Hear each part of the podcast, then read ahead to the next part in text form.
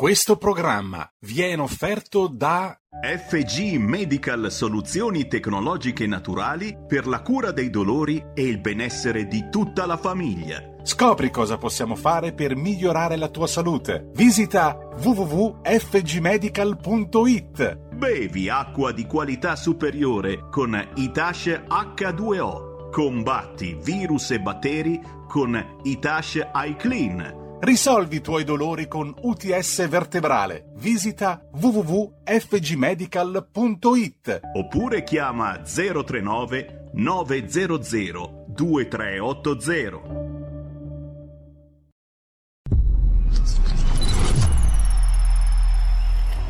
Va ora in onda Zoom, 90 minuti in mezzo ai fatti. Conduce Antonino Danna.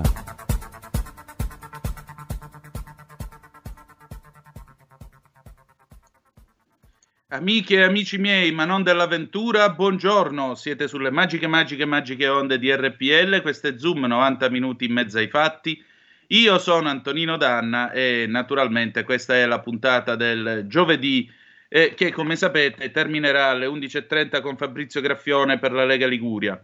Cominciamo subito, oggi parliamo di morti bianche e allora per parlarne una canzone introduttiva, Fausto Leali, Io camminerò, 1976 e andiamo.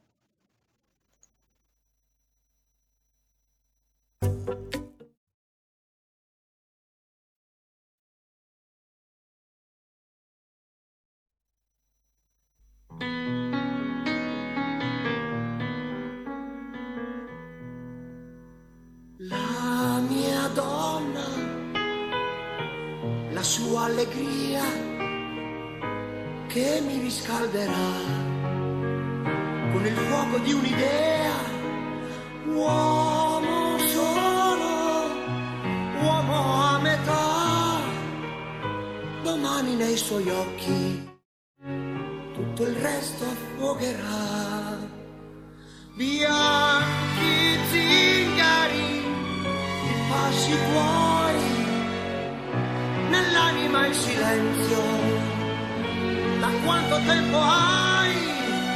Io d'amore ti vestirò, ma non dovrai tremare, dove io ti porterò.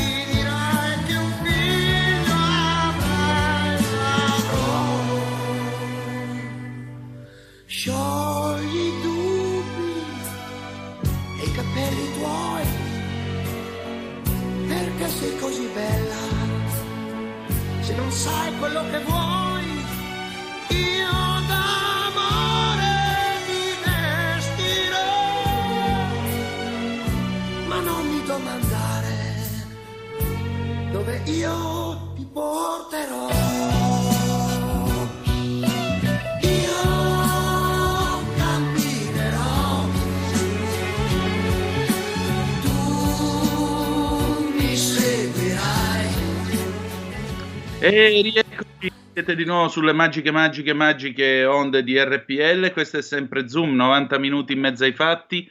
Antonino Danna al microfono, saluto in regia il nostro nocchiero Roberto Colombo. Allora, eh, io vi presento il nostro ospite del nostro faccia a faccia, lo ringrazio, Simone Cagliano, 36 anni, piemontese di Biella. Consulente del lavoro dal 2007, esperto della Fondazione Studi Consulenti del Lavoro. Oggi è con noi a parlarci dell'emergenza morti bianche. Simone, buongiorno. Buongiorno a lei, buongiorno a tutti. Intanto benvenuto. Senta, io partirei con eh, alcuni dati dell'INAIL.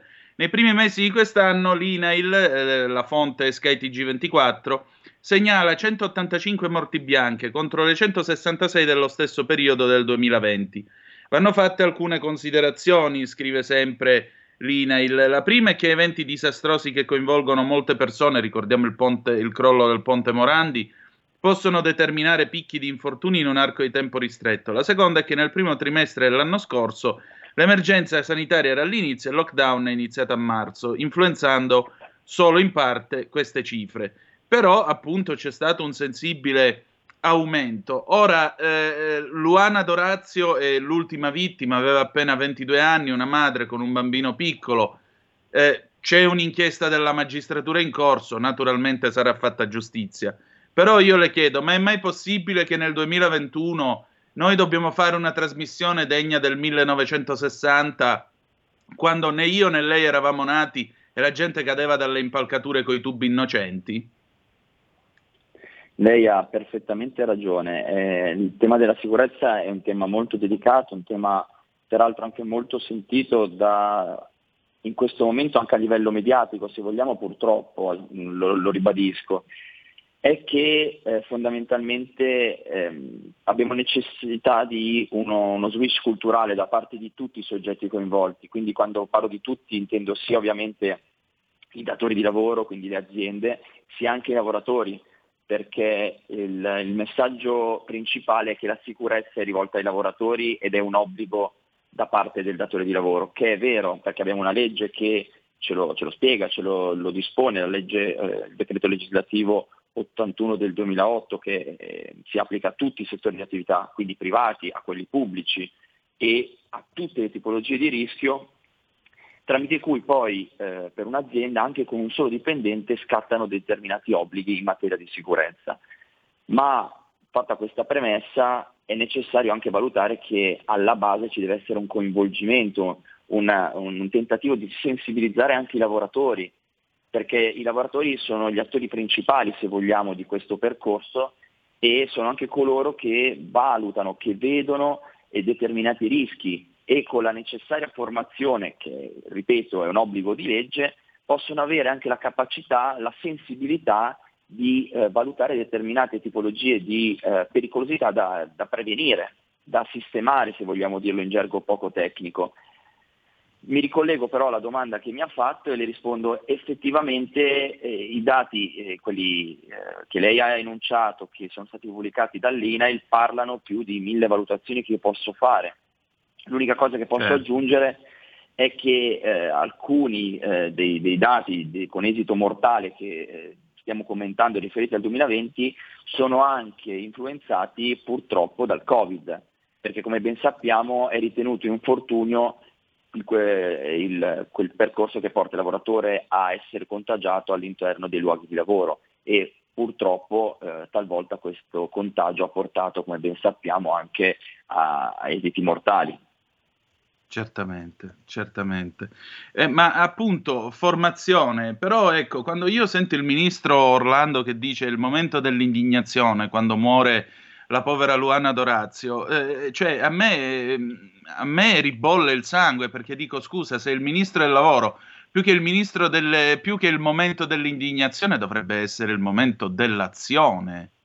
Cioè, dove sono gli ispettori del lavoro in questo caso?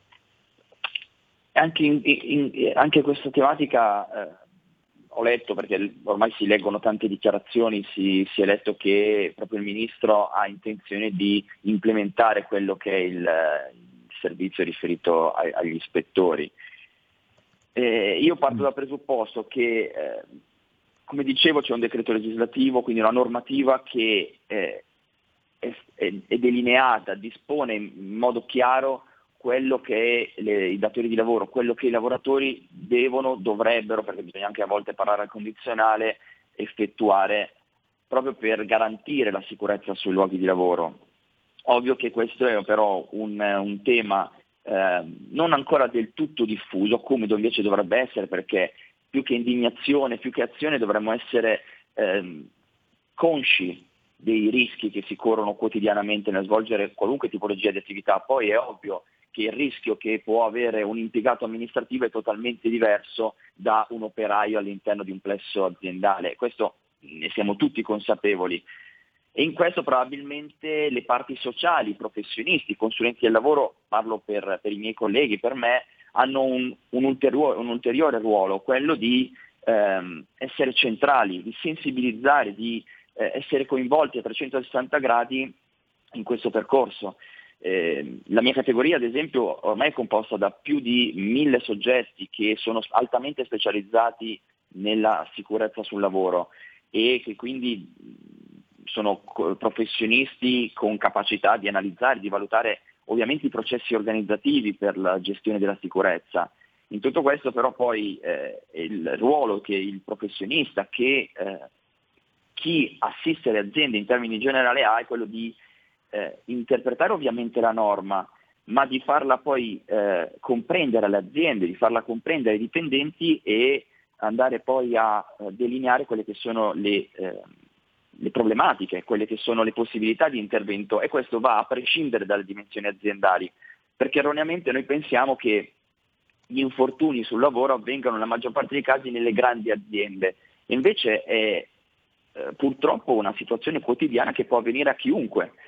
E il, il messaggio che deve passare è che abbiamo una normativa di riferimento, come vi dicevo, abbiamo anche poi delle limitazioni, perché io vi faccio un esempio pratico, così entriamo anche un po' eh, nel, certo. con un taglio, un filo più pratico. Le diverse normative che noi ben conosciamo impongono l'obbligo della valutazione dei rischi ai datori di lavoro, fronte, senza la quale non è possibile assumere lavoratori a tempo determinato, non è possibile prendere in somministrazione, non è possibile peraltro eh, prendere un apprendista. Così mi riconduco anche alle, alle, alle situazioni che si sono lette sui giornali negli ultimi giorni. Lo stesso lavoratore agile, quindi lo, lo smart worker, che tanto va di, di, moda adesso perché la nota crisi emergenziale ha portato tanti di noi a conoscere il lavoro da remoto più positivamente che volontariamente, eh, richiede comunque la necessità che il lavoratore abbia contezza, abbia la consapevolezza di quelli che sono gli obblighi, quelli sono i diritti in tema di sicurezza sul lavoro. Quindi no, non possiamo dire che la norma sia deficitaria, semplicemente abbiamo necessità che venga applicata sempre di più, sempre più costantemente. Ecco appunto, il problema è chi è che la applica, con quale volontà, soprattutto molto spesso c'è l'imprenditore che ti dice io per mettermi in regola ho bisogno di 3.000 permessi, ho bisogno di tutta una serie di, agevo- di, di spese da fare e così via. E allora ogni tanto capita che qualcuno in qualche cantiere chiuda un occhio. Allora cosa possiamo fare per instillare a maggior ragione la eh, politica della sicurezza, la cultura della sicurezza sul lavoro? Eh, ritorno un po' su quello che, che vi dicevo, adesso non, non, entro nelle dinamiche di questi datori di lavoro che non vogliono, perché questo è non voler applicare la, la, la, una, una, normativa certa che porta un benessere generale e mi, mi, dissocio totalmente da questa idea, nel senso che è necessario e fondamentale, oltre che ovviamente obbligatorio, percorrere questo, uh, questo, questo percorso ben delineato. Ovvio è che, come vi dicevo prima, abbiamo sicuramente le richieste delle parti sociali, perché abbiamo letto tutti anche le dichiarazioni delle organizzazioni sindacali che richiedono più coinvolgimento, che richiedono anche che la contrattazione collettiva delinei in modo più puntuale alcune tematiche che sono scoperte. Questo assolutamente è necessario. D'altro canto è probabilmente necessario un uh, maggior coinvolgimento anche di quelli che sono i professionisti, che possono essere, come vi dicevo prima, i miei colleghi, possono essere esperti in sicurezza e ehm, tutti devono lavorare con un fine nuovo, se vogliamo, comunque continuare con un filone che, che già conosciamo, ovvero quello di, affron- di, aff- di, affrontare in modo, se vogliamo, anche più efficiente quelle che sono le problematiche eh, riferite alla sicurezza sul lavoro, favorendo mh, l'integrazione tra le diverse competenze pre- presenti all'interno dell'azienda, quindi con un possibile coinvolgimento, con una possibile anche, possibile anche crescita professionale di determinati lavoratori. Ehm, bisogna coinvolgere, come vi dicevo prima, i dipendenti nella, nelle attività organizzative ma anche in quelle gestionali riferite alla sicurezza, perché eh, ciascuno di loro eh, po- sarà portato poi a considerare questa tematica e la tutela della salute in termini generali tutti quanti come un elemento essenziale di, delle proprie funzioni, un elemento essenziale eh, della propria vita quotidiana lavorativa e se vogliamo anche una, un tentativo di responsabilizzare i lavoratori certo. coinvolti, perché se non passiamo questo messaggio culturale, noi eh, possiamo far, fare tutti i corsi del mondo ai lavoratori, ma se questi non percepiscono, non capiscono che eh, ne va della loro salute, non, non, potremmo mai andare a soddisfare quelle che sono le, le, necessità che in questo momento sono diventate ancora più importanti alla luce delle tragedie che sono avvenute nelle ultime settimane. Quindi eh, è fondamentale un, un, percorso condiviso di tutti gli attori che ho richiamato, a partire è ovvio dal datore di lavoro, perché è colui che, eh, su cui ricade l'obbligo innanzitutto delle, delle disposizioni di legge e poi anche perché eh, ha la responsabilità della salute dei propri lavoratori. Detto questo, certo. poi ci sono dei professionisti, ci sono le parti sociali, quindi i sindacati che giustamente devono essere coinvolti e da ultimo, ma non meno importante, i lavoratori. Esatto, esattamente. Abbiamo una telefonata, credo, in linea. Pronto chi è là?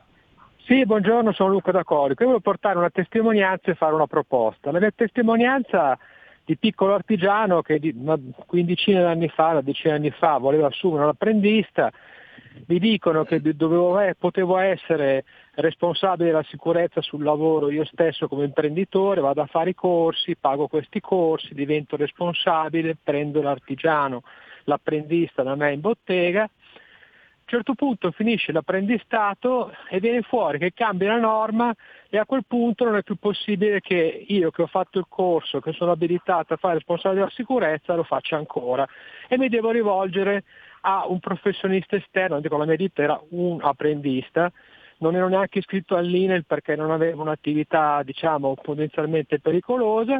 Sapete cosa ho fatto?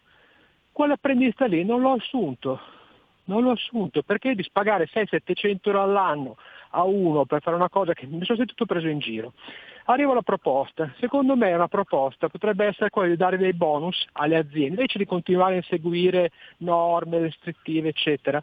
Cioè, partiamo da un presupposto, l'incidente sul lavoro accadranno sempre, come gli incidenti stradali, purtroppo. Tra l'altro anche gli incidenti stradali, se uno si reca sul luogo di lavoro entro un certo orario, sono considerati come incidenti sul lavoro. Ma questo è un dettaglio. Accadranno purtroppo sempre incidenti sul lavoro, facciamo di tutto per ridurli, diamo un bonus alle aziende che non hanno incidenti sul lavoro, diamo anche ai lavoratori un bonus nella loro azienda, nessuno si fa male, è uno stimolo economico a rispettare le leggi, le norme sulla sicurezza piuttosto che reprimere, reprimere, reprimere. Grazie, ti ascolto, ciao. Simone, prego. Allora, faccio prima un passaggio sulla, su quello che il, l'ascoltatore ha detto in riferimento alla, al fortunio, all'infortunio in itinere, perché è corretto.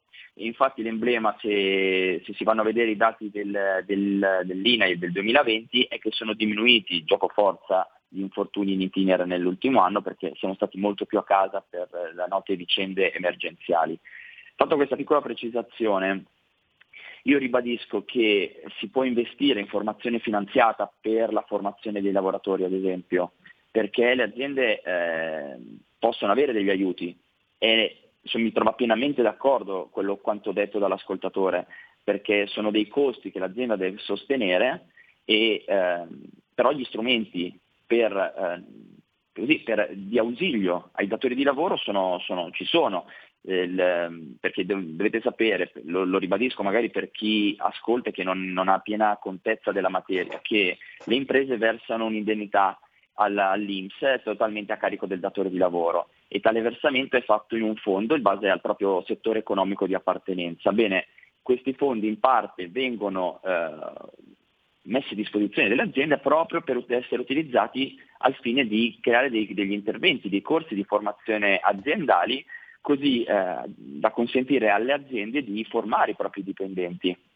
Quindi bisogna eh, cercare di eh, utilizzare gli strumenti a propria disposizione, posto, lo, lo, lo ribadisco, che qualora il governo decidesse di eh, stanziare ulteriori fondi ai fini di aiutare le aziende in questo momento di difficoltà volti però non a, um, come, potrà, come, possiamo vedere adesso, soltanto ad, ad, agevolare le assunzioni, ma anche ad incentivare ulteriormente la formazione dei lavoratori, allora questo sicuramente può essere un aiuto, può essere non la soluzione in termini generali, ma certamente un incentivo a rendere più virtuose le aziende e anche quei datori di lavoro che sono più resti di cui parlavamo prima sostanzialmente. Esatto, esattamente. Eh, devo chiedere 30 secondi di pausa, dopodiché torniamo subito, a tra poco. Il futuro appartiene a chi fa squadra. Le radio italiane si uniscono per giocare la partita da protagoniste. Nasce l'app Radio Player Italia. 140 stazioni in una sola rete. Scegli la tua preferita e ascolta il suono perfetto del digitale. Gratis, senza registrazione, senza interruzioni.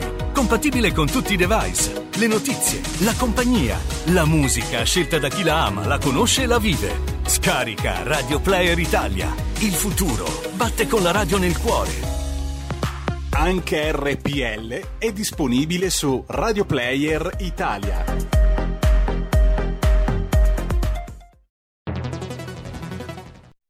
Enzo Biagi parla di Pierpaolo Pasolini e della giustizia, 1971. Il programma che vedete tra poco è stato realizzato nel 1971, ma non è mai andato in onda faceva parte di una serie intitolata Terza B facciamo l'appello. Allora un provvedimento della RAI eh, stabiliva che non potevano comparire sui teleschermi tutti coloro che erano soggetti a un'azione giudiziaria. Non ricordo bene per quale fatto Pierpaolo Pasolini in quel momento figurasse nella lista degli esclusi. Si sa che lo scandalo è stato spesso un elemento determinante nella sua esistenza. Fece scandalo una volta per una rissa alla quale partecipò con dei giovanotti in una strada popolare di Roma, fece scandalo per una poesia dedicata a un papa, fece scandalo per certi film, fu accusato di vilipendio e fu perfino portato in corte d'assise per una rapina. Conversando con lui una volta mi disse con amarezza potrei scrivere un libro bianco sui miei rapporti con la giustizia italiana sulle accuse, le sentenze, le requisitorie dei pubblici ministeri, le arringhe. Sono stato processato, mi disse, per una rapina di 2.000 lire e mi hanno descritto nascosto dietro un cappello nero, con guanti naturalmente di colore nero e armato di una pistola caricata con pallottole d'oro.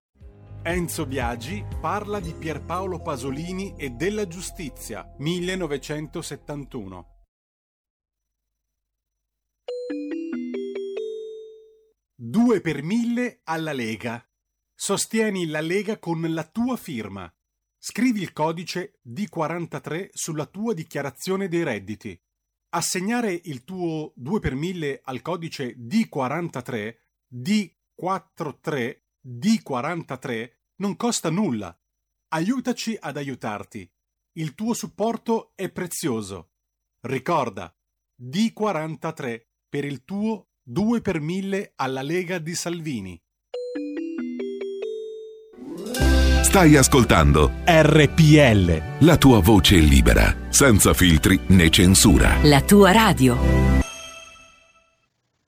E rieccoci, Antonino Danna al microfono con voi insieme a Simone Cagliano, esperto della Fondazione Studi del, dei consulenti del lavoro. Stiamo parlando di eh, morti bianche di sicurezza sul lavoro 0266203529 se volete intervenire in diretta oppure avete il 346 642 7756 se volete mandarci le vostre zappe o whatsapp che dir si voglia eh, Simone la telefonata che abbiamo ricevuto da parte del nostro ascoltatore mi è sembrata molto esemplificativa cioè alla fine i costi ricadono su chi vuole dare lavoro ma mh, lo Stato che cosa potrebbe fare? Che cosa potrebbe fare il governo, specie ora in tema di ripartenza, per sfruttare anche la sicurezza come leva per creare lavoro? Sicuramente eh, il, il, governo ha attuato dei protocolli, adesso ovviamente mi, mi riferisco al, a una casistica particolare, quella del Covid, però il protocollo che il governo aveva stipulato con le parti sociali era volto proprio alla tutela del lavoratore e eh, alla necessaria eh, condivisione di un percorso che portasse da un lato a ehm, consentire la continuità dell'attività aziendale e dall'altro comunque preserva, preservare la salute dei dipendenti. È stata rinnovata ultimamente, il Ministero della Salute è recentemente intervenuto con una circolare andando a indicare eh, specificatamente come ci si debba comportare, quindi nell'ultimo anno il governo è entrato più volte eh, all'interno della dinamica sicurezza riferita ai lavoratori.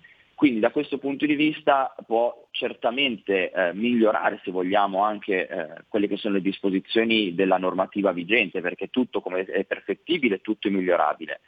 Se entriamo invece nella dinamica eh, della, della, parte economica, che penso che sia il tema più sensibile per i datori di lavoro, eh, nulla vieta di creare, come dicevamo prima, di creare ulteriori incentivi volti proprio a ehm, aiutare i datori di lavoro a formare i lavoratori, a garantire standard di sicurezza più elevati e eh, però dobbiamo sempre ricordare un'altra, un'altra, un'altra casistica che più paletti si mettono in riferimento alla sicurezza, come è corretto che sia, lo ribadisco, più però c'è il rischio che si vada a, ad aumentare i costi che i datori di lavoro debbano sostenere. Quindi da questo punto di vista eh, penso che onere del governo sia quello di eh, valutare queste criticità e nel contempo già risolverle, non presentare poi successivamente una risoluzione alle problematiche che si verranno a creare, perché come ben sappiamo adesso eh, con le disgrazie che sono avvenute,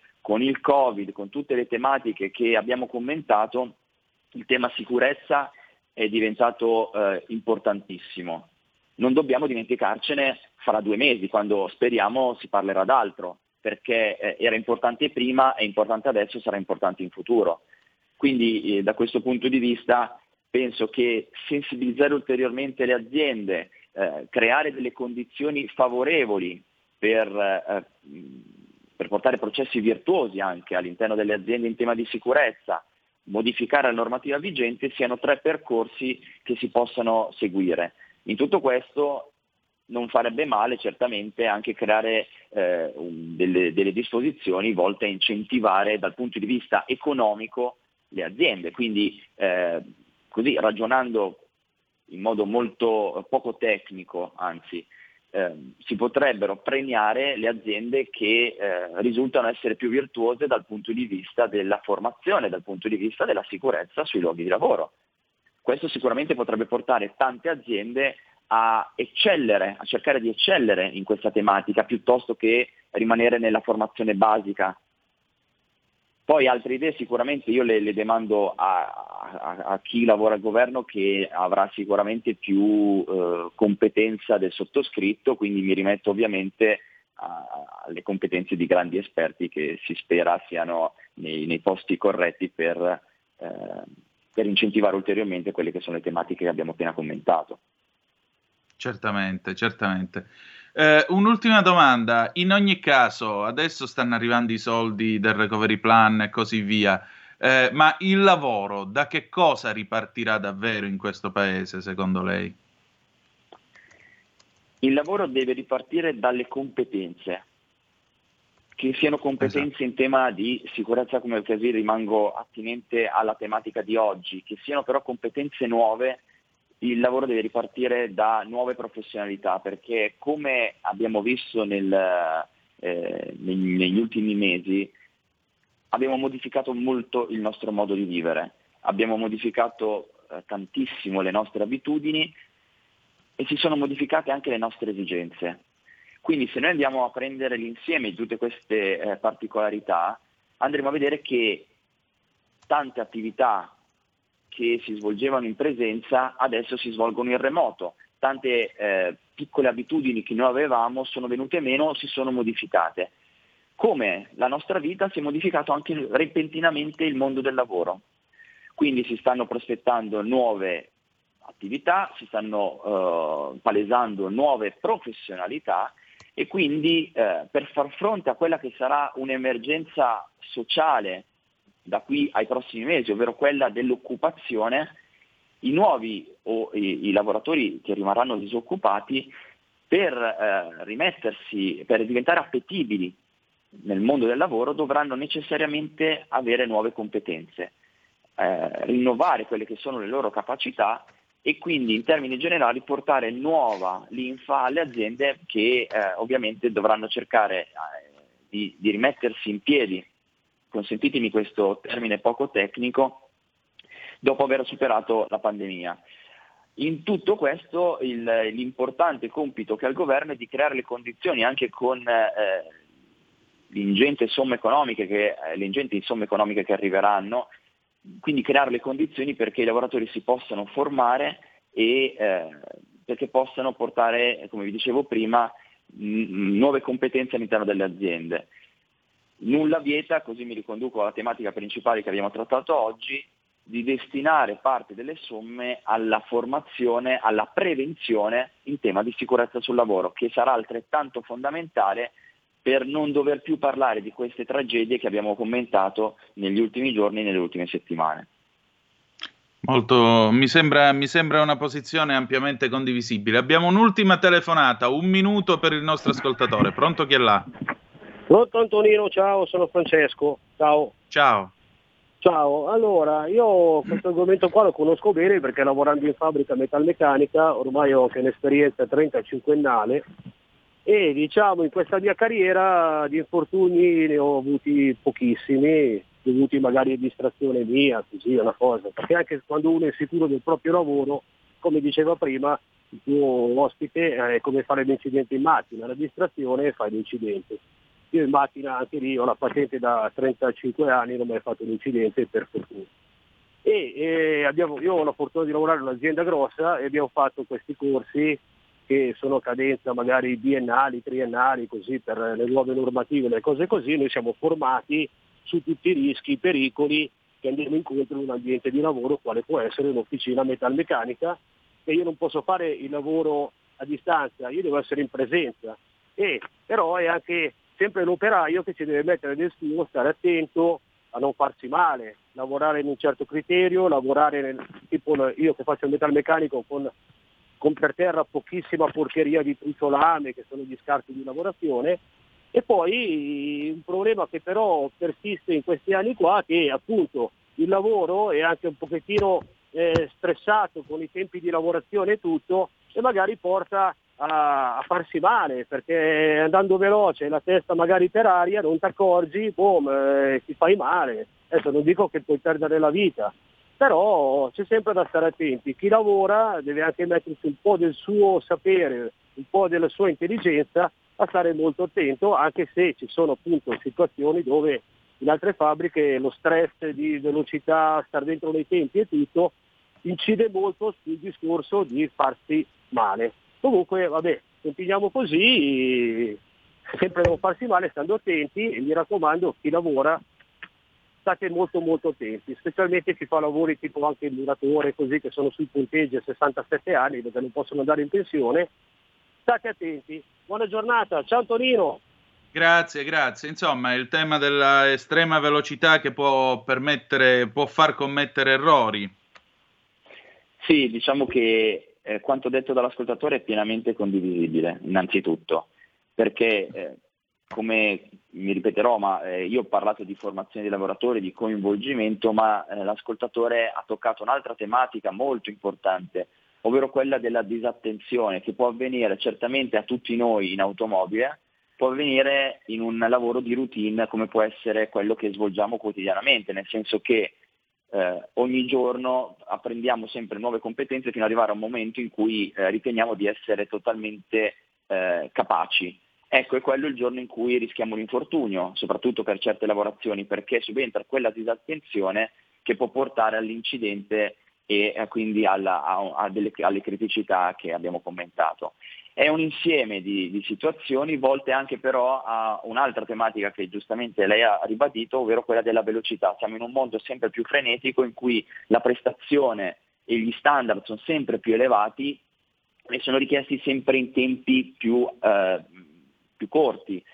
Quindi anche da questo punto di vista, oltre ovviamente all'attenzione del lavoratore, bisognerà fare delle valutazioni circa la, la qualità del lavoro e non solo la quantità. Questa è un'altra tematica molto importante che richiederebbe un'argomentazione molto lunga e non abbiamo il tempo. Eh, certamente eh, è il, è il, corretto insieme tra le esigenze della, dell'azienda, del datore di lavoro, quindi volte alla performance aziendale, e la qualità del lavoro e il benessere del lavoratore, che sono altrettanto fondamentali, perché un lavoratore che riesce a lavorare con eh, serenità, con, con, in sicurezza e con, eh, con, uno stato totale di conciliazione, di, di benessere e eh, tempistiche volte anche alla produttività, sicuramente sarà un lavoratore più produttivo sul lungo periodo. Questa è una valutazione che però bisogna fare all'interno di ogni singola azienda, che deve fare ogni singolo datore di lavoro, aiutato anche da professionisti di riferimento che gli facciano concepire, gli facciano comprendere i rischi e i vantaggi di determinate scelte. Certo.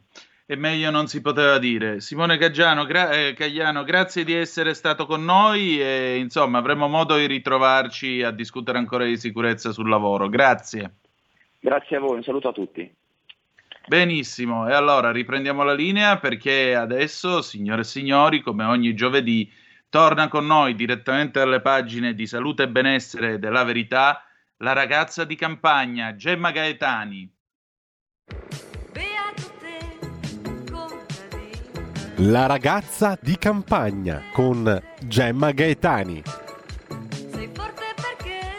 E buongiorno Gemma, ben trovata e bentornata ancora una volta. Vediamo un po', non la sento. Pronto? Sì, eccoti. Buongiorno eccoti. Gemma, ben trovata. Ciao, buongiorno Antonino, buongiorno a te e a tutti. Grazie, io però devo, devo, dire la verità, l'articolo di oggi mi imbarazza perché è conflitto di interessi Mannaggia. con me. Mannaggia. Perché tu parli di capelli, proprio a me che non ne ho, parli di corda in casa dell'impiccato. però eh, lo so, è vero, è come, però eh. anche chi non li ha oggi li ha avuti. Quindi, è, è un bel me... ricordo, grazie. Prego. No, lo so, lo so, purtroppo ci sono questi pezzi che non volendo rischiano di... però vabbè, dai, mh, mm, secondo me, ehm, cioè, posso farti una domanda a questo punto, ma tu lì cioè, ne hai pochi ma li hai? Eh sì, più o meno, quelli eh. che vedi dalla diretta, Gemma, quelli eh, sono, non è che... Eh, non è che esco e sciolgo, e sciolgo lo scignoni io, quindi... Lo so, lo so, no, perché è la stessa situazione per esempio di mio fratello, ma che anche lui ne ha, ne ha pochi, l'Italia cortissimi, sembra che non ne abbia neanche uno, però insomma sono tutte cose interessanti da, da, da conoscere anche se uno eh, ne ha pochi. Certo. certo, non affrontiamo il, pro, mh, il, problema invece proprio vero della calvizie assoluta, questo, a parte che questo, mh, questo argomento durerà già durerà un'altra puntata, quindi probabilmente poi in futuro lo riprenderemo perché dire parliamo di capelli è qualcosa che non si può riassumere appunto in, uno, in un'unica occasione, cioè sono talmente certo. tante le cose che riguardano i capelli, quindi per ora abbiamo, questa è proprio la base, cioè che cosa è un capello, come, cos'è il cuoio capelluto, quali sono le tecniche migliori per prendersene cura sia dall'interno ma soprattutto dall'esterno, perché molti di noi non sanno che in realtà sono i, i, i gli, i carnefici dei loro stessi capelli. E, e, poi però riprenderemo la prossima settimana, per esempio parliamo dello specifico della tintura, poi magari in futuro riprenderemo l'argomento proprio dedicandoci diciamo, a, questa, a, a, questo fenomeno di perdere più capelli che riguarda precisamente di, un pochino di più eh, ecco, ecco, gli uomini. Eh, invece questa volta appunto siamo stati così, abbiamo fatto un'introduzione che mh, mm, ci svela per esempio, io non lo sapevo, che in realtà i capelli sono dei peli.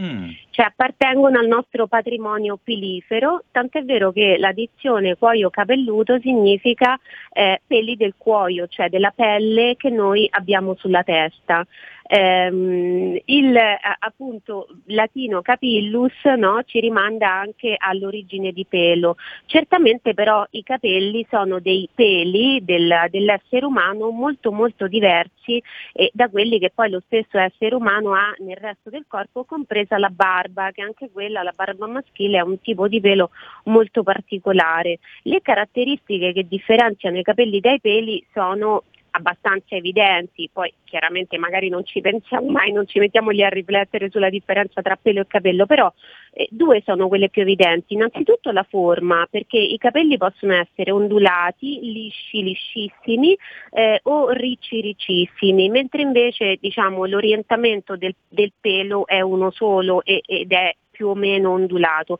Eh, tranne appunto la barba che è un altro pelo a parte. Per quanto riguarda poi la lunghezza ci sono qui le sorprese, nel senso che i peli più di tanto non crescono, invece i capelli sono un, una sorta appunto di peli a crescita continua, perché continuano a crescerci per tutta la vita. Allora, non dobbiamo pensare che se noi non li tagliassimo mai questi capelli raggiungerebbero la lunghezza di chilometri, perché questo, questa è un'affermazione errata. De, mh, col passare del tempo, dell'arrivo anche della vecchiaia, crescono meno intensamente, meno velocemente eh, rispetto a prima, però continuano appunto una loro crescita, per cui diciamo che generalmente non si hanno capelli più lunghi di un metro, cioè se uno anche li lascia crescere senza tagliarli mai, a un certo punto si fermano, proprio perché è una materia che comunque ha bisogno di nutrimento dall'interno e poi che ha una sua vita, nel senso che a un certo punto i capelli cadono. Quindi non è che i capelli che noi abbiamo in testa sono quelli che avevamo in testa vent'anni fa. Perché? Perché il capello ha questa fase esistenziale che mm, non è breve ma non è neanche lunga, va dai 2 ai 6 anni, al massimo dura 10 anni, dopodiché il capello cade. C'è anche un'altra curiosità che ci spiega un fenomeno che secondo me ha, ha fatto interrogare tanti.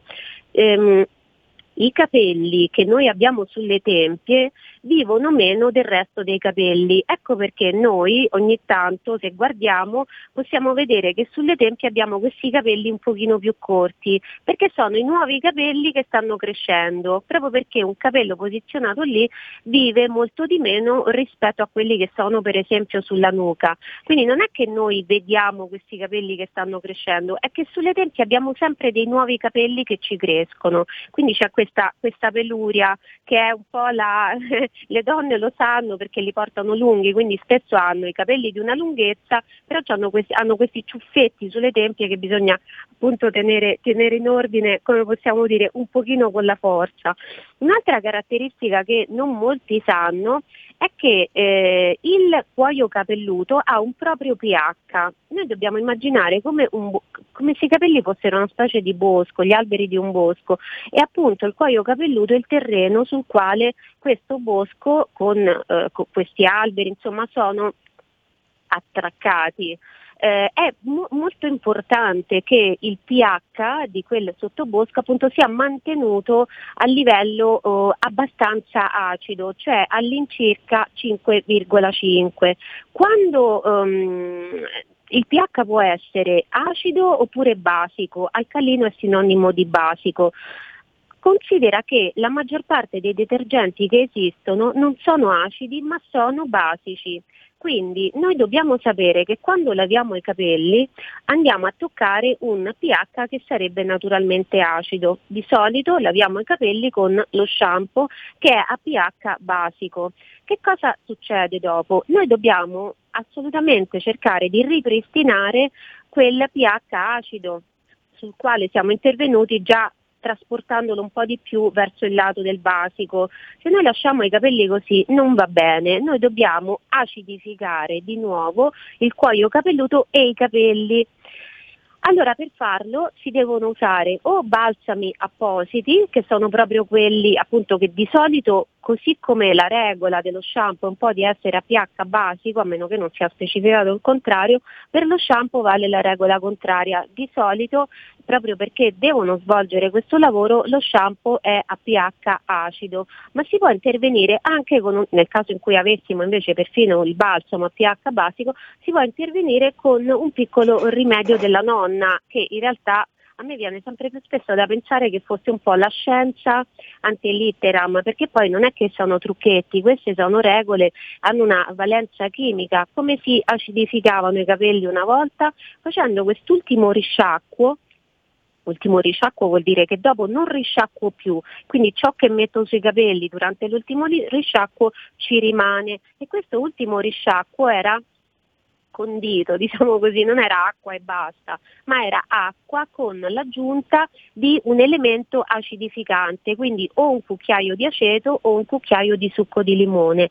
Noi possiamo usare ancora oggi eh, queste, queste, queste, piccole eh, queste usanze, diciamo che una volta si usavano perché non c'erano alternative, noi oggi abbiamo un'infinità, ma veramente un'infinità di prodotti per i capelli, però molto spesso starebbero meglio se, così come tutta una serie di altre cose, se invece utilizzassimo ancora magari i rimedi del passato, uno solo che però eh, li, li fa stare bene. Questo è molto importante perché andiamo adesso a parlare della struttura del capello, ehm, hai, avrai sicuramente notato che ci sono dei capelli molto lucidi e dei capelli invece che eh, hanno un'estetica, un'apparenza porosa. Perché succede questo? Perché la parte finale del capello è composta da piccole squame, microscopiche squame, sono da immaginare come le tegole di un tetto. Quando sono ben chiuse l'una sull'altra, proprio esattamente come per, per i tetti, eh, allora tutto scivola, ci scivola sopra. Quello vuol dire che il fusto del capello è ben chiuso e ben riparato. Quello è un capello che ai nostri occhi appare lucido e sano e ci appare così perché il capello con le sue squame, le sue cuticole chiuse riflette meglio la luce rispetto invece ad un altro capello che sia danneggiato, quindi che ha queste squame che sono rimaste aperte. E, che, e, e, quello è anche il motivo per cui un capello rovinato è solitamente un capello poroso. No? Che cos'è che certo. rovina i capelli? Li rovina sicuramente, li possono rovinare alcuni trattamenti soprattutto se poi dopo non interveniamo con altri prodotti che devono rettificare quello che ha fatto il prodotto precedente, quindi ehm, per esempio le tinture, se noi tingiamo i capelli e basta, dopo non usiamo nessun tipo di balsamo apposito, di crema, eccetera, i capelli col tempo diventeranno sempre più porosi. Sono, quando si dice quei capelli che sembrano paglia, è una cosa che può succedere soprattutto ai capelli per esempio scuri, decolorati o comunque tinti in modo da diventare di colore più chiaro, perché noi a quei capelli andiamo a togliere una una parte del, della, della, della, loro superficie esterna e quindi sono di fatto porosi proprio perché parte delle squame le abbiamo proprio disintegrate con per esempio l'acqua ossigenata che è contenuta nei decoloranti ma anche nelle tinture. La stessa cosa ce la fa il sole, quando noi ci esponiamo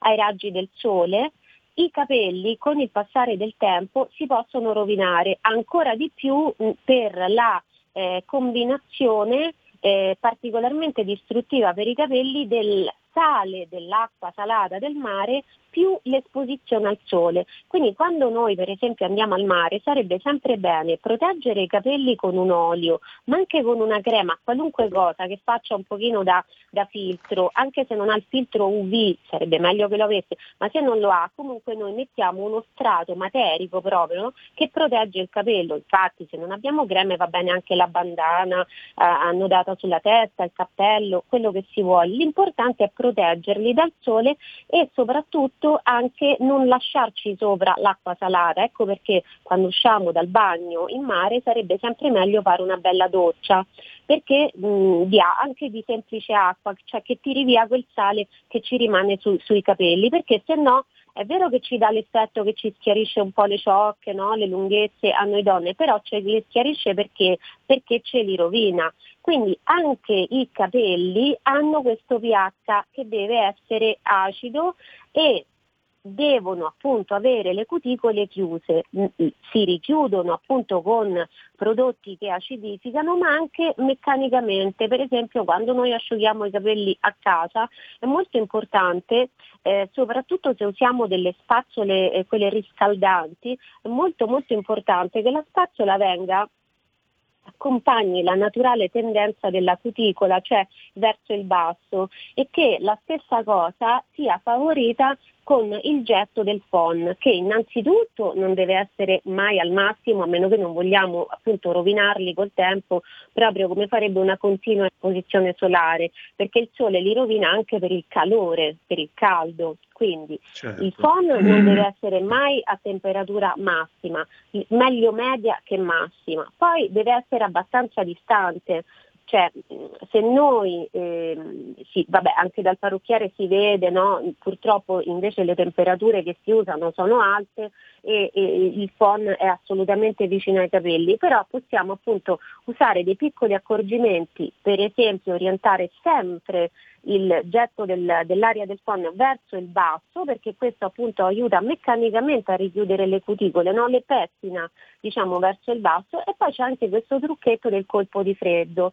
Siccome la, il calore mi serve serve ai parrucchieri per dare appunto la, la, la piega a, ai capelli, allora noi possiamo sfruttare il calore, però possiamo anche poi far riprendere questo capello surriscaldato con il famoso oggetto di aria fredda, cioè questo tasto che si preme sul phon no? e che serve proprio a quello, a interrompere il calore dell'aria che sta andando sui capelli trasformandola in aria fredda. Questo riporta il capello a una temperatura normale, che è un po' più bassa di, di quella appunto della, della nostra temperatura corporea, proprio perché sono esterni rispetto al corpo e ci aiutano appunto a fare in modo che i capelli crescano o comunque insomma siano, possiamo tenerli lunghi però senza averli rovinati.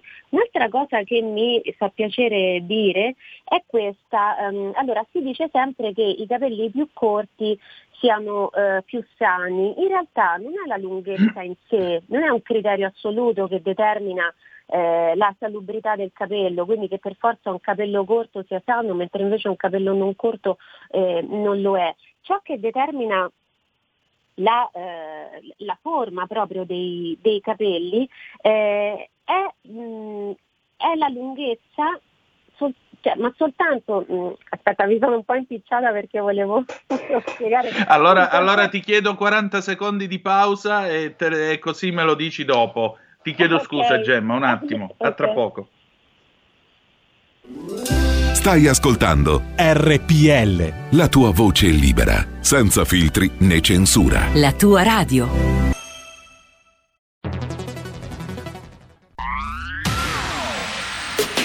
La radio si modifica, semplifica, da plus la musica purifica. Dove vuoi dove vuoi, con chi vuoi, rilassati e vai, la digital radio non ti molla mai. Mi abbandono in questo viaggio, digitalizzo la frequenza con il suono che è uno spasso. Se penso a prima non ci credo, yo. Da Plus è la svolta, qui lo dico e qui lo spiego. Digital Radio, il suono perfetto. Dub Plus. Anche RPL, la tua radio, è in Digital Radio.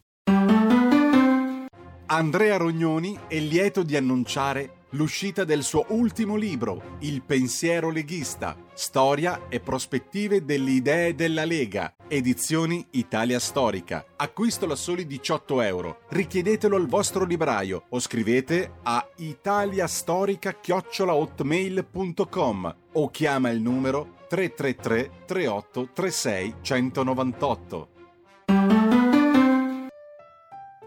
Cosa sarebbe la vita senza un buon vino? Le tenute Conte della Piera hanno selezionato per noi i migliori vini dalle splendide terre dell'Oltrepo pavese. Assaggiateli, non potrete più farne a meno e se volete essere aiutati nella scelta o semplicemente saperne di più, il titolare in persona vi risponderà al numero 02 8219 6969 oppure ordinate direttamente dal sito tenutecontedellapiera.com. Per tutti quelli che chiamano le tenute Conte della Piera regalerà un simpatico gadget 02 82 19 6969 tenutecontedellapiera.com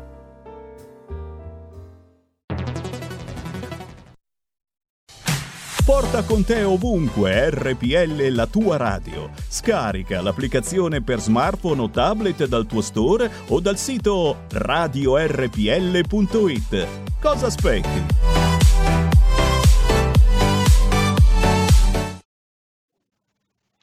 E rieccoci, questo è sempre Zoom, Antonino Danna e Gemma Gaetani. Gemma, io ho ancora un minuto, quindi Ecco. eh, parliamo di que- corto contro il lungo e poi come facciamo a difendere questi capelli con le proteine? Allora, il corto contro il lungo è questo, che non sempre il corto è sinonimo di salubrità e viceversa il- il- è vero il contrario. I capelli lunghi si possono sciupare di più perché? Perché sono capelli che hanno subito molti più lavaggi, per esempio molte decolorazioni o colorazioni, perché soprattutto le donne li portano lunghi ma anche li tingono, quindi è quello che eh, sciupa le lunghezze dei capelli e non il fatto che esse siano lunghe, proprio perché se noi per esempio operiamo le stesse cose su dei capelli corti, alla fine li potremmo rovinare lo stesso. Quindi è molto importante, questo è un altro mh, rimedio della nonna, un altro rimedio appunto del passato, mh, nutrire. Questi capelli vanno nutriti perché sono composti soprattutto di cheratina che pensa alla stessa fibra della lana. Quindi noi dobbiamo immaginare di avere della lana in testa e come trattiamo un maglione di lana do- dobbiamo trattare un- i capelli. L'impacco per esempio con l'olio extravergine di oliva da fare prima dello shampoo sulle lunghezze, noi prima le, le- le li umidiamo un po', ci, ci bagniamo le mani no? e bagniamo con le mani bagnate i capelli, poi dopo prendiamo un cucchiaino, un cucchiaio, dipende dalla lunghezza dei capelli, di olio di oliva, lo appunto oh, riscaldiamo con le mani e poi passiamo le dita sulle lunghezze, li lasciamo lì così li possiamo anche annodare e poi dopo ci andiamo a fare lo shampoo. Questo aiuta diciamo, a non sgrassare troppo le lunghezze dei capelli, perché i capelli comunque devono essere mantenuti sempre idratati e minimamente ingrassati, diciamo così. Anche, Ok. Questo vale anche per il cuoio capelluto, per questo è importante passare il balsamo, addirittura se non si hanno i capelli, proprio perché bisogna, come ti dicevo prima, non c'è solo la questione del pH, ma c'è anche la questione dell'idratazione. Come noi proteggiamo la pelle idratandola con le creme, la proteggiamo anche da agenti esterni, attacchi esterni, così dobbiamo fare con il cuoio capelluto e con i capelli. Per esempio un altro Perfetto. trucchetto Al- allora però per noi senza capelli ne parliamo giovedì prossimo, promesso? va bene, va bene. Grazie Gemma. Seguitela Grazie ogni lunedì su, mh, su La Verità nel suo spazio Salute e Benessere. E ci ritroviamo giovedì prossimo. Grazie ancora. Ciao, Eh, ciao, grazie, ciao. Ciao, E io cedo la linea a Fabrizio Graffione, mi scuso per il ritardo con lui per la Lega Liguria. Grazie e buon lavoro Fabrizio. Ciao, grazie, buongiorno da Genova e dalla Liguria. Oggi c'è un bellissimo sole, un pochino di brezza, eh, oserei definire marina, ma si sta veramente benissimo. Siamo intorno ai 20 gradi, 21 gradi, veramente una splendida giornata qui in Liguria. Mm, passiamo subito al nostro primo ospite della mattinata, che è il consigliere regionale, nonché presidente della terza commissione attività produttive, Alessio Piana. Sentiamo se Alessio è in linea. Ciao Alessio, ci sei? Pochi, pochi secondi Fabrizio sarà con noi, pochi secondi.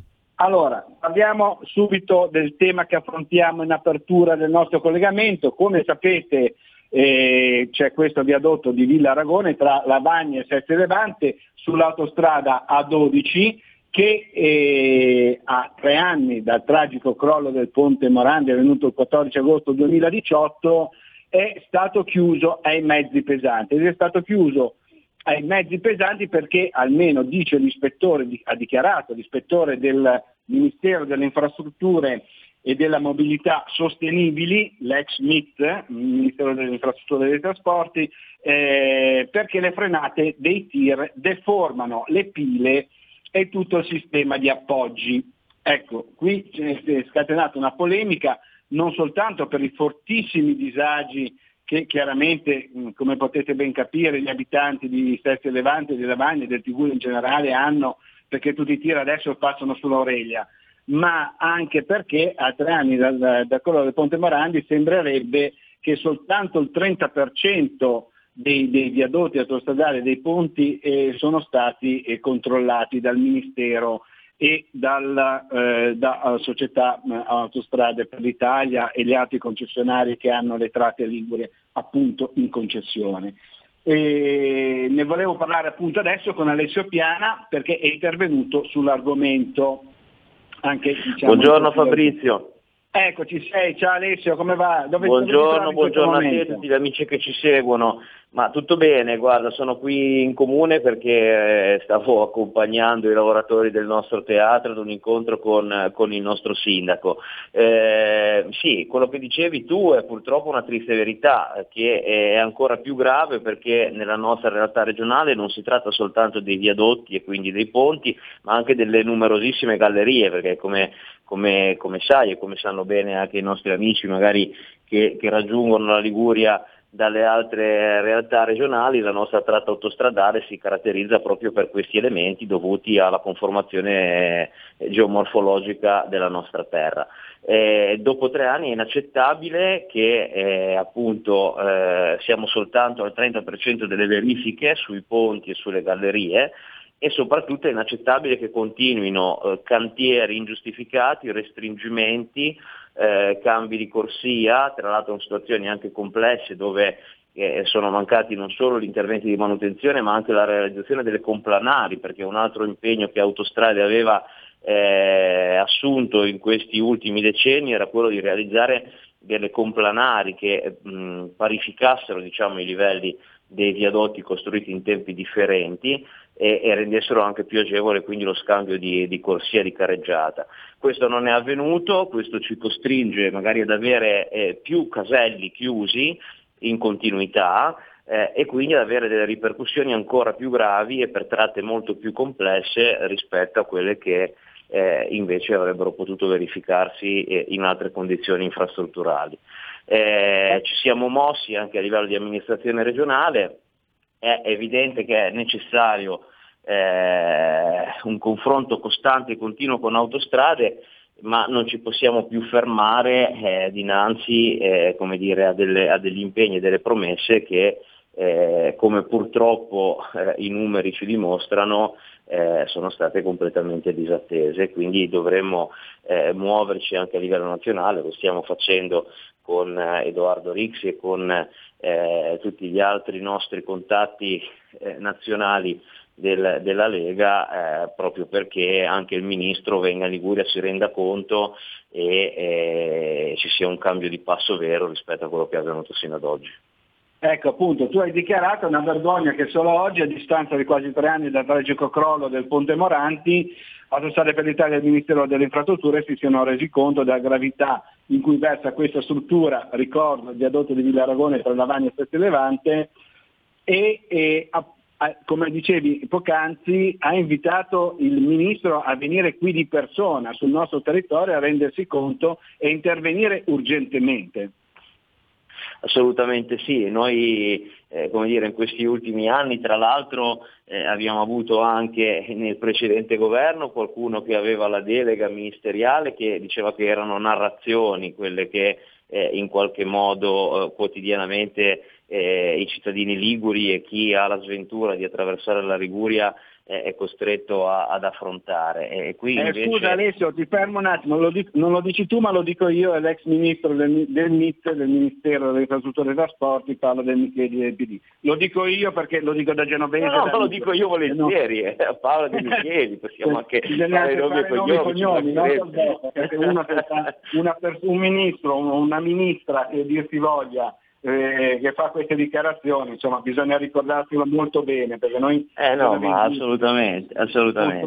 E quindi come dire, eh, mi auguro che eh, oggi ci siano le condizioni affinché ci sia una presa, di, presa data di consapevolezza concreta che solo chi eh, appunto può, può, toccare con mano e vivere eh, 5-6 ore eh, di, di, attesa per compiere un tratto di pochi chilometri eh, e, e, affrontare cose che hanno, hanno, raggiunto anche i 15 chilometri di lunghezza eh, riesce forse a, comprendere e vivere sulla propria pelle. No, perché anche questa questione dei cantieri infiniti del caos autostrade non è, adesso c'è il, il viadotto sulla 12 nel Tiguglio, nel, nella Riviera Levante, ma anche dalla Riviera di Ponente poi, poi tu abiti lì a Volta, a Genova Volta, lo sai perfettamente com'è la situazione lì. È un macello No, guarda, quasi tutti i giorni. Assolutamente, Tra l'altro, assolutamente. Noi tra l'altro ci sono siamo alle consiglieri porte. che martedì scorso sono arrivati in ritardo, ben appunto ci ha messo quattro ore dei consiglieri nostri, ma anche degli altri partiti, da Imperia a venire a Genova, insomma è una situazione veramente E, e peraltro come inaccettabile. dire, siamo, siamo all'inizio di una eh, nuova estate, di una stagione che ci auguriamo abbia delle ricadute positive da un punto di vista turistico, di presenza nella nostra terra, c'è bisogno di ripartire, c'è bisogno di dare slancio all'economia, c'è bisogno eh, di fare in modo di creare le condizioni affinché le più persone possibili raggiungano la Liguria per passare le proprie vacanze, i propri momenti di serenità e di spensieratezza, è evidente che è una rete autostradale che è il vettore principale eh, utilizzato storicamente eh, per raggiungere le nostre coste, in queste condizioni pregiudica anche eh, come dire, tutta una serie di, eh, di prospettive eh, che non ci possiamo permettere di pregiudicare perché la tenuta socio-economica eh, della nostra terra è- è fortemente, è fortemente messa in discussione. Benissimo, ringraziamo il nostro consigliere regionale e presidente della terza commissione attività produttive Alessio Piana. Ciao Ale, buona giornata e buon Grazie lavoro. Fabrizio, buona giornata Ciao. a tutti, arrivederci. Ciao, ciao, ciao, ciao, grazie ancora ad Alessio Piana. Passiamo subito al nostro secondo ospite della mattinata che è il capogruppo regionale Stefano Mai. Ecco, lui dovrebbe essere invece nel ponente Ligure. Volevo rilasciarmi in proprio 10 secondi una sua testimonianza sul discorso autostrade e poi passiamo agli altri argomenti. Allora, sentiamo se il nostro capogruppo regionale Stefano Mai è in linea in questo momento. Siamo riusciti a raggiungerlo. Pronto Stefano? Ci sei? Anche in questo caso questione veramente di pochi secondi, Fabrizio, Pochi veramente secondi. 10 Allora, secondi. Allora, con Stefano Mai volevo parla- par- parlare perché come ho, accennato prima, te- la testimonianza di un, eh, in questo caso politico, ma un, un qualsiasi lavoratore che arriva da Ponente della Liguria al capoluogo Ligure per lavorare tutti i giorni e qua ore e ore di coda sempre in autostrada bloccati. Eh, addirittura l'altro, l'altro giorno, appunto, mi riferisco a martedì scorso quando c'era il Consiglio regionale, eh, mi diceva sia Stefano Mai sia altri consiglieri, ribadisco anche gli altri partiti, eh, tutto bloccato tra Albissola e, ehm, e Sa- tra Savona e Albissola, hanno dovuto fare un giro veramente incredibile per riuscire ad arrivare a Genova. Allora Stefano ci sei? Sei in linea? Sì, buongiorno Fabrizio, buongiorno a tutti i nostri ascoltatori. Ciao Stefano, dove ti trovi in questo momento? Allora, sto arrivando dal Benga, oggi sono in giro con il nostro vicepresidente della regione Liguria, nonché assessore all'agricoltura Alessandro Piana, stiamo girando eh, i territori, stiamo incontrando le aziende vitivinicole perché eh, insomma ancora molti sono i problemi che sono da affrontare e non ultimo questo del, del vino annacquato che vorrebbero farci bere il, eh, insomma, le forze che governano l'Europa, diciamo. Sì, è una cosa veramente incredibile, il vino annacquato. eh. Ma ti volevo chiedere, poi proseguiamo su questo, eh, 10 secondi della testimonianza che avevamo finito con Alessio Piana sulle autostrade mh, per quanto riguarda il Levante. Lì nel Ponente martedì scorso 4-5 ore per raggiungere Genova, un disastro eh, allucinante, Sì, io- veramente. io Com'è? Una testimonianza diretta tua, 10 secondi. E fortunatamente il martedì ero partito prima, quindi sono partito molto presto, quindi non ho beccato il traffico. Ne ho beccato un po' ad esempio questa mattina eh, da, da, da Albenga a Savona. Purtroppo è una cosa costante, come ho detto l'altro giorno, mettersi in autostrada adesso è un'avventura, bisogna avere sempre la razione K dietro come la militare perché se per caso ti capita di fare 4-5 ore in autostrada bisogna che ti attrezzi perché poi hai bisogno di aspettare bisogni fisiologici, hai bisogno di nutrirti, di, di bere, quindi non tutti magari eh, facendo 30 km in autostrada si portano dietro alimenti e quant'altro, quindi insomma eh, diventa veramente difficile affrontare l'autostrada giornalmente e ov- ovviamente a questo ci va la nostra, diciamo, la nostra comprensione, la nostra apprensione per tutti i lavoratori, ma pensiamo anche adesso alle ripercussioni negative sul turismo. Già abbiamo Speranza che ci vorrebbe chiudere in casa fino alle 22, speriamo che si possa un po' aprire. E in più abbiamo anche il deterrente dell'autostrada e non possiamo vivere in questo modo qua. Quindi bisogna che il Ministro prenda consapevolezza di questa situazione e intervenga rap- rapidamente. Noi come Lega, io e il collega Sandro Garibaldi abbiamo chiesto l'audizione in commissione dei responsabili dell'autostrada che ci diano un cronoprogramma ehm, diciamo, che, che, sia congruo a, a, quelle che sono le esigenze del, dell'economia eh, ligure, ma che sia anche soddisfacente per quanto riguarda eh, noi amministratori, perché abbiamo bisogno che gli interventi vengano fatti, ci mancherebbe altro, ma non possiamo subire queste conseguenze. Ecco, tra l'altro mi rilaccio a quello che stavi dicendo, eh, la Liguria, diamo anche una notizia, eh, che è uscita nei, nei, giorni scorsi, pochi giorni fa, mh, mm, due o tre giorni fa, e ha conquistato di nuovo 32 bandiere blu. Insomma, questo primato indiscusso della nostra regione per quanto riguarda le, le località balneari, che tra l'altro io voglio un attimino citare qua anche su, eh, su RPL. Allora, in provincia di Imperia le bandiere blu sventolano a Bordighera, Sanremo, Taggia, Riva Ligure, Santo Stefano al Mare, San Lorenzo al Mare, Imperia, Diano Marina in provincia di Savona Ceriale, Borghetto Santo Spirito, Loano, Pietra Ligure, Finale Ligure, Noli, Spotorno, Bergeggi, Savona, Albisola Marina, Albisolo Superiore, Celle Ligure e Varazze. In provincia di Genova, Camogli, Santa Margherita Ligure, Chiavari, Lavagna, Sette Levante, Moneglia, in provincia della Spezia, Framura, Bonazzola, Levanto, Lerici e Amelia. Mi sembrava doveroso, scusa, ti ho rubato un 30 secondi di tempo Stefano, però per capire anche che adesso stanno andando avanti i rifacimenti delle spiagge, siamo pronti per accogliere i turisti, insomma c'è stata questa, eh, questa iniziativa del gruppo regionale della Lega in, in Regione Liguria per dire no al coprifuoco e aprire un po' le spiagge e farsi un po', un po di vacanze. Sì, hai fatto bene a diciamo, tra virgolette, rubare questo, questo, minuto perché era importante rimarcare questo fatto. Noi siamo orgogliosi di aver conquistato queste bandiere, segno che anche il nostro mare è pulito ed è eh, insomma, pronto ad accogliere i nostri tanti turisti. La parte del Leone la fa la mia provincia, la provincia di Savona, e io sono ancora più orgoglioso, vuol dire che quello che abbiamo messo in campo anche come sistema di depurazione sta funzionando. Ovviamente questo non è un traguardo, ma eh, speriamo sem- che sempre più siano le bandiere blu eh, in Regione Liguria. Eh, il blu poi ci piace particolarmente come, come colore, quindi eh, è bello vedere questo, questo colore.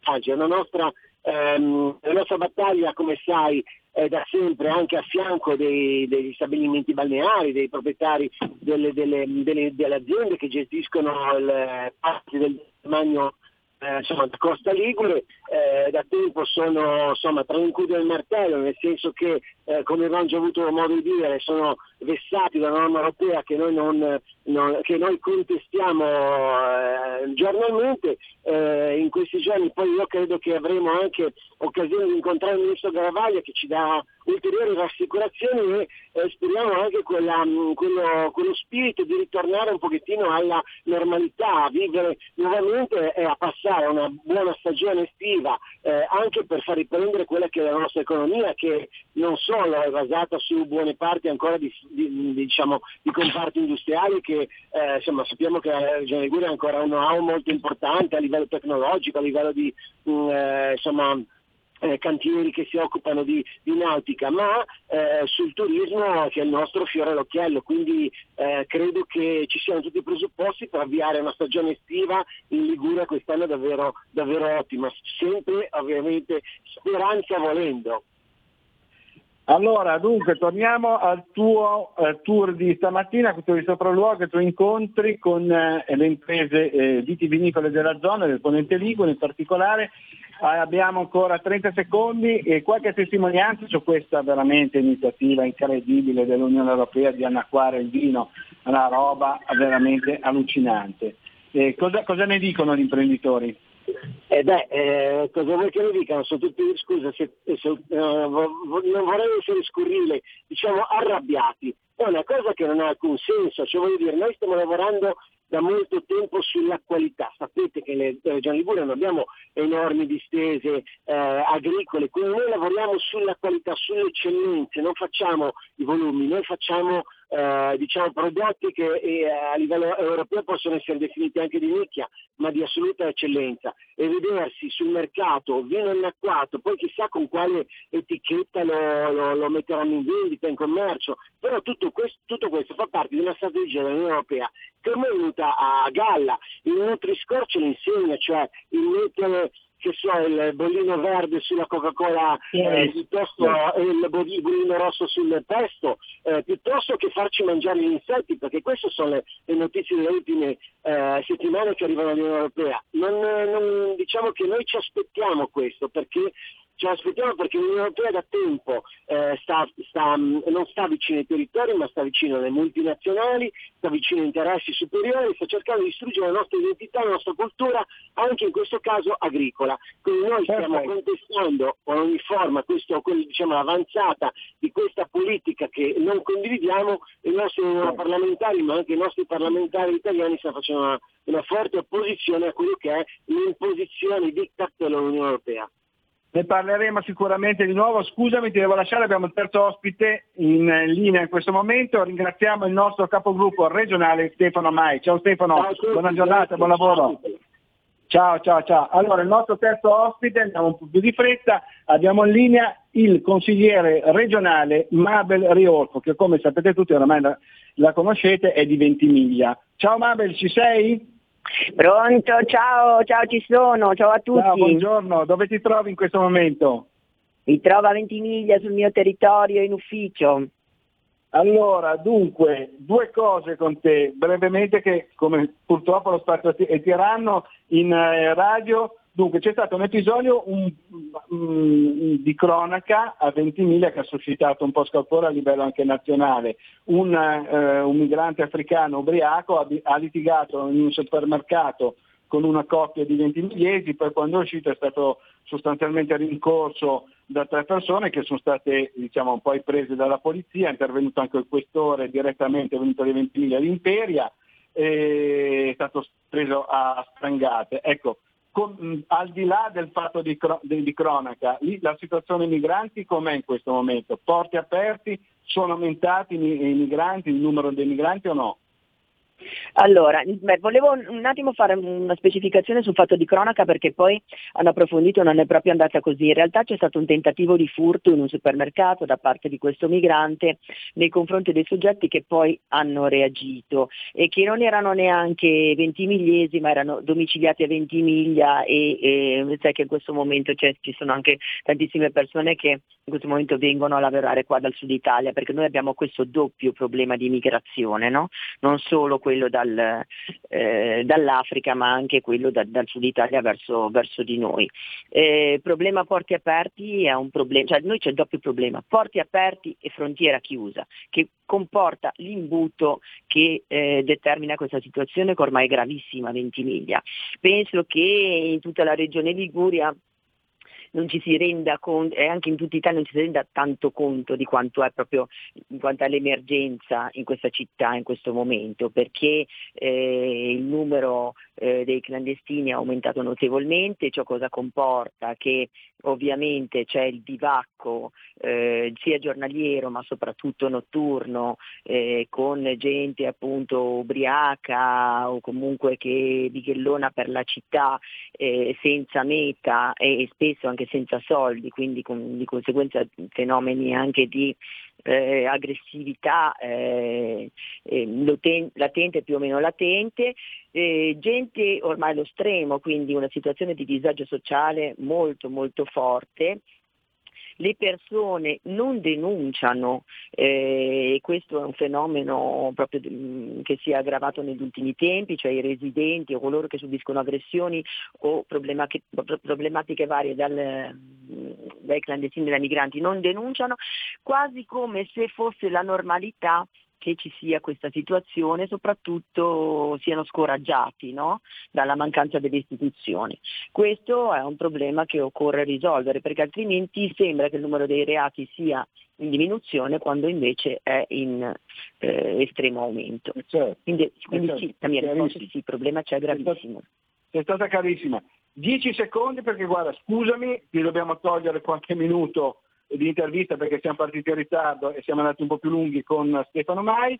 E giornata mondiale della fibromalgia. Allora, eh, era ieri, eh, tu hai fatto una dichiarazione eh, insieme ai colleghi Brunetto e Medusei e la Regione Liguria si sta attivando per il riconoscimento della fibromialgia. Tra l'altro Ventimiglia anche come comune avete partecipato a questa iniziativa Facciamo luce sulla fibromialgia del Comitato Fibromialgici Uniti Italia, sezione Ligure.